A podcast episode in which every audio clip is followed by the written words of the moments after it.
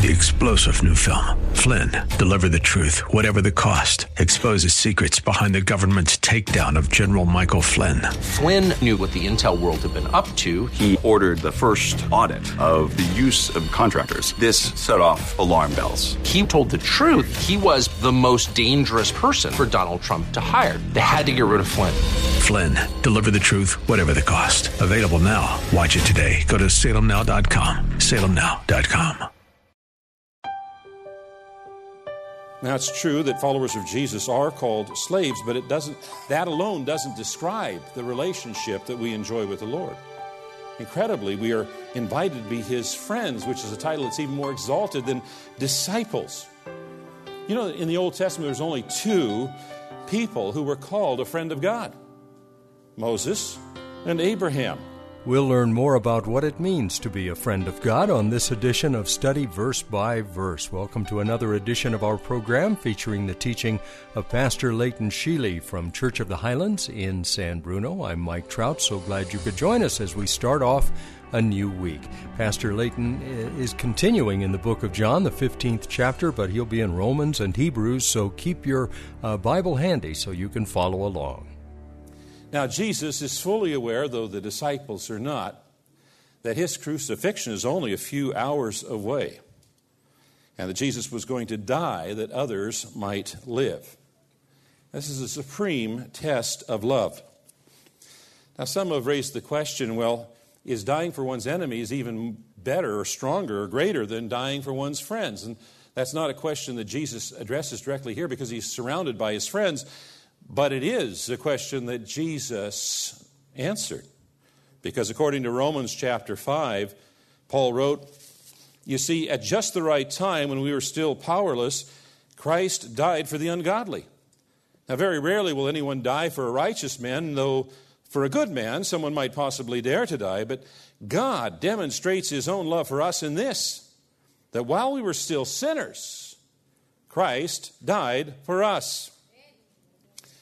In 1 John 3:16, the apostle wrote, "We know love by this that he laid down his life for us, and we ought to lay down our lives for our brethren." And then he continues expressing the practical application of that truth. He writes, "Whoever has the world's goods and sees his brother in need and closes his heart against him, how does the love of God abide in him?" Little children, let us not love with word or with tongue only, but in deed and truth. So the friends of Jesus show their love for, for one another by meeting each other's need. To lay down your life for your spouse or your neighbor or your friend is not only the proof, but it's also the pathway and the practical practice or expression of love. The decision to set aside your own dreams, your own desires, your own wants, your own needs, your own agenda in order to minister to someone else is love. Now, the second characteristic of Jesus' friends is that they obey Jesus. Verse 14 You are my friends if you do what I command you.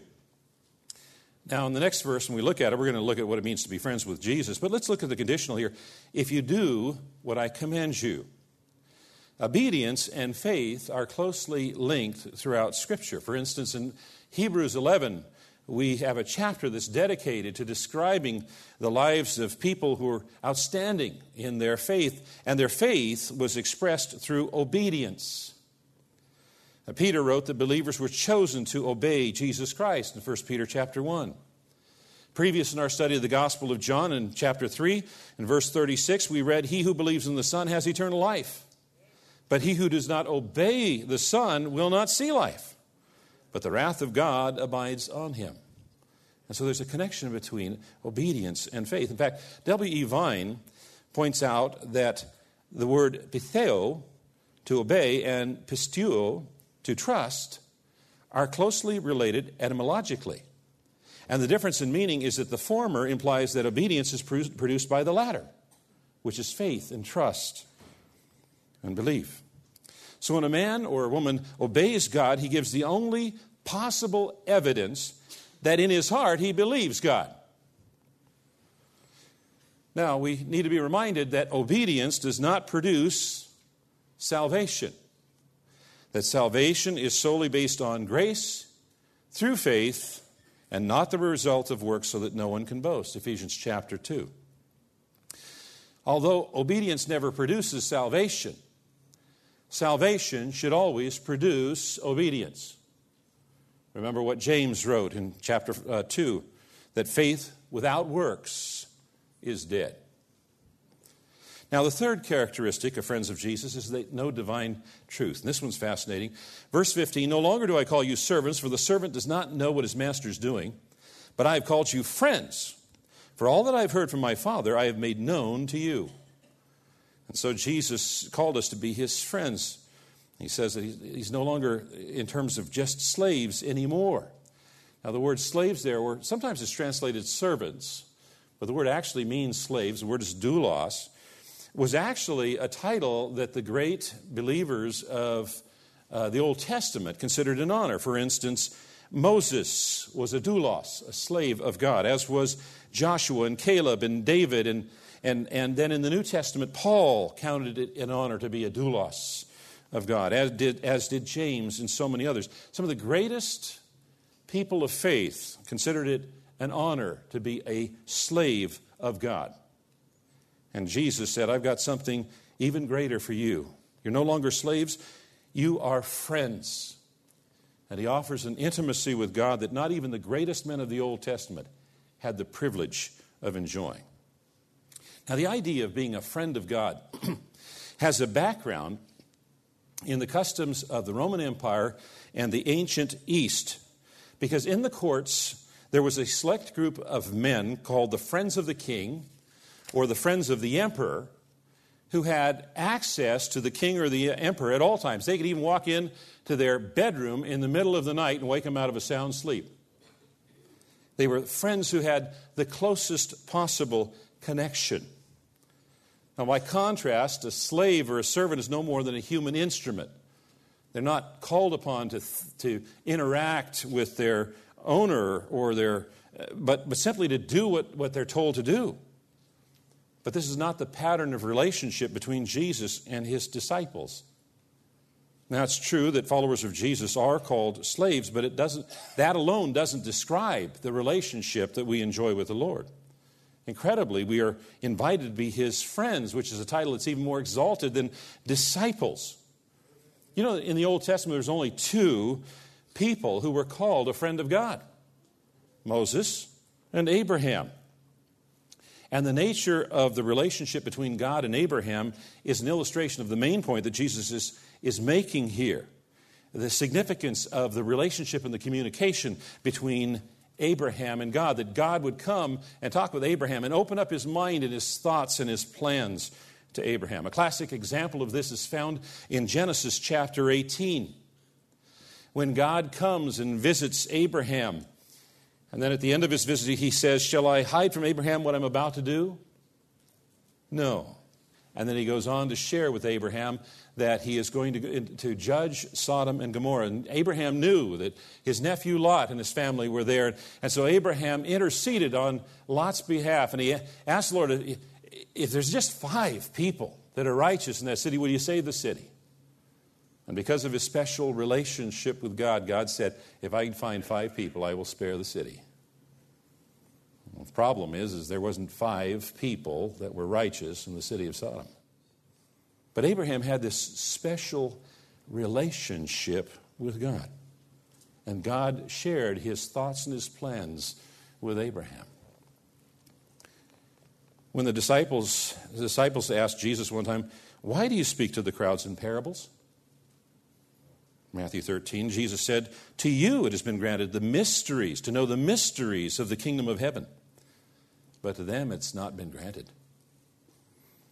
Now, the term mystery in the New Testament refers to things that have been hidden in the past but have been revealed by Jesus to the apostles and then to us. There are, there are various mysteries that have been revealed in the New Testament the, the mystery of the kingdom of heaven, the mystery of the hardening of Israel, the mystery of the union between Christ and his church, the mystery that the Messiah would be God incarnate. Many mysteries that have been revealed to us. Paul wrote in 1 Corinthians 2 the wisdom we speak of is the mystery of God, his plan that was previously hidden even though he made it for our ultimate glory before the world began. But the rulers of this world have not understood it. If they had, they would not have crucified our glorious Lord. But that is what the scriptures mean when they say, No eye has seen, no ear has heard, no mind has imagined what God has prepared for those who love him. But it was to us that God revealed these things by his Spirit. For his Spirit searches out everything and shows us God's deep secrets. No one can know a person's thought except that person's own spirit, and no one can know God's thoughts except God's own spirit.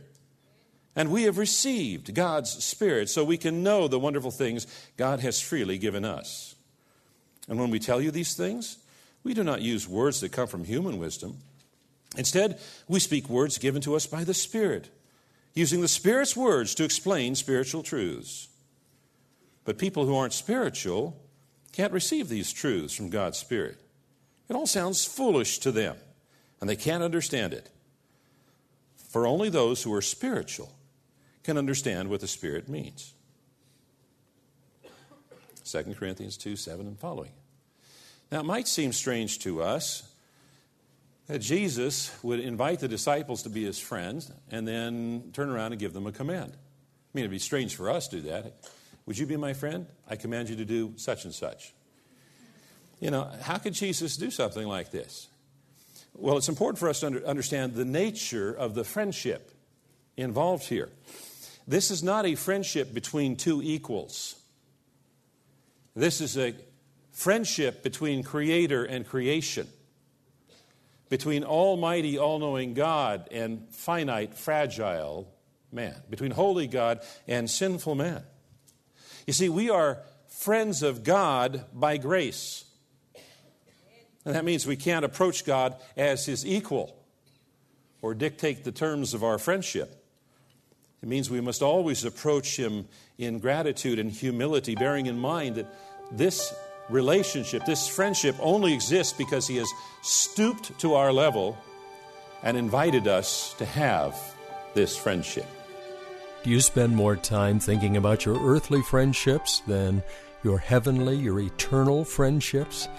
We're going to continue to uh, hear Pastor Layton teach on this subject as he once more returns to the book of John at this same time tomorrow and the 15th chapter. I hope you can join us. This is a broadcast, a daily broadcast called Study Verse by Verse, sponsored by Church of the Highlands in San Bruno. I'm Mike Trout, and our teacher is Pastor Layton Sheely. If you're thinking about uh, education for your children, consider Highlands Christian Schools serving the California Bay Area since 1966 and on the web at highlandschristianschools.com. Check them out. That's highlandschristianschools.com. Pre K through high school. And more information about this ministry is on the web at studyversebyverse.com. Join us again tomorrow at this same time when Pastor Layton will open the Word of God and we will study verse by verse.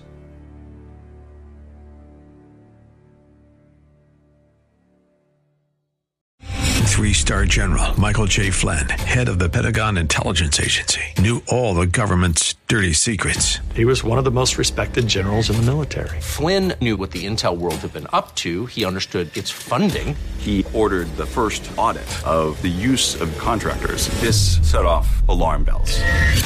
The explosive new documentary, Flynn, Deliver the Truth, Whatever the Cost, uncovers the facts behind this scandal. Flynn told the truth. He was the most dangerous person for Donald Trump to hire. I find out the worst enemy that I'm going to face in my life is right here in America. They took my assessment and they wanted me to change it. And I was like, I'm not changing it. They had to get rid of Flynn with in depth interviews, archival footage, and never before seen personal records of the man behind the headlines. I just felt like I was drowning. Flynn, deliver the truth, whatever the cost. Available now. Watch it today. Go to salemnow.com. Salemnow.com.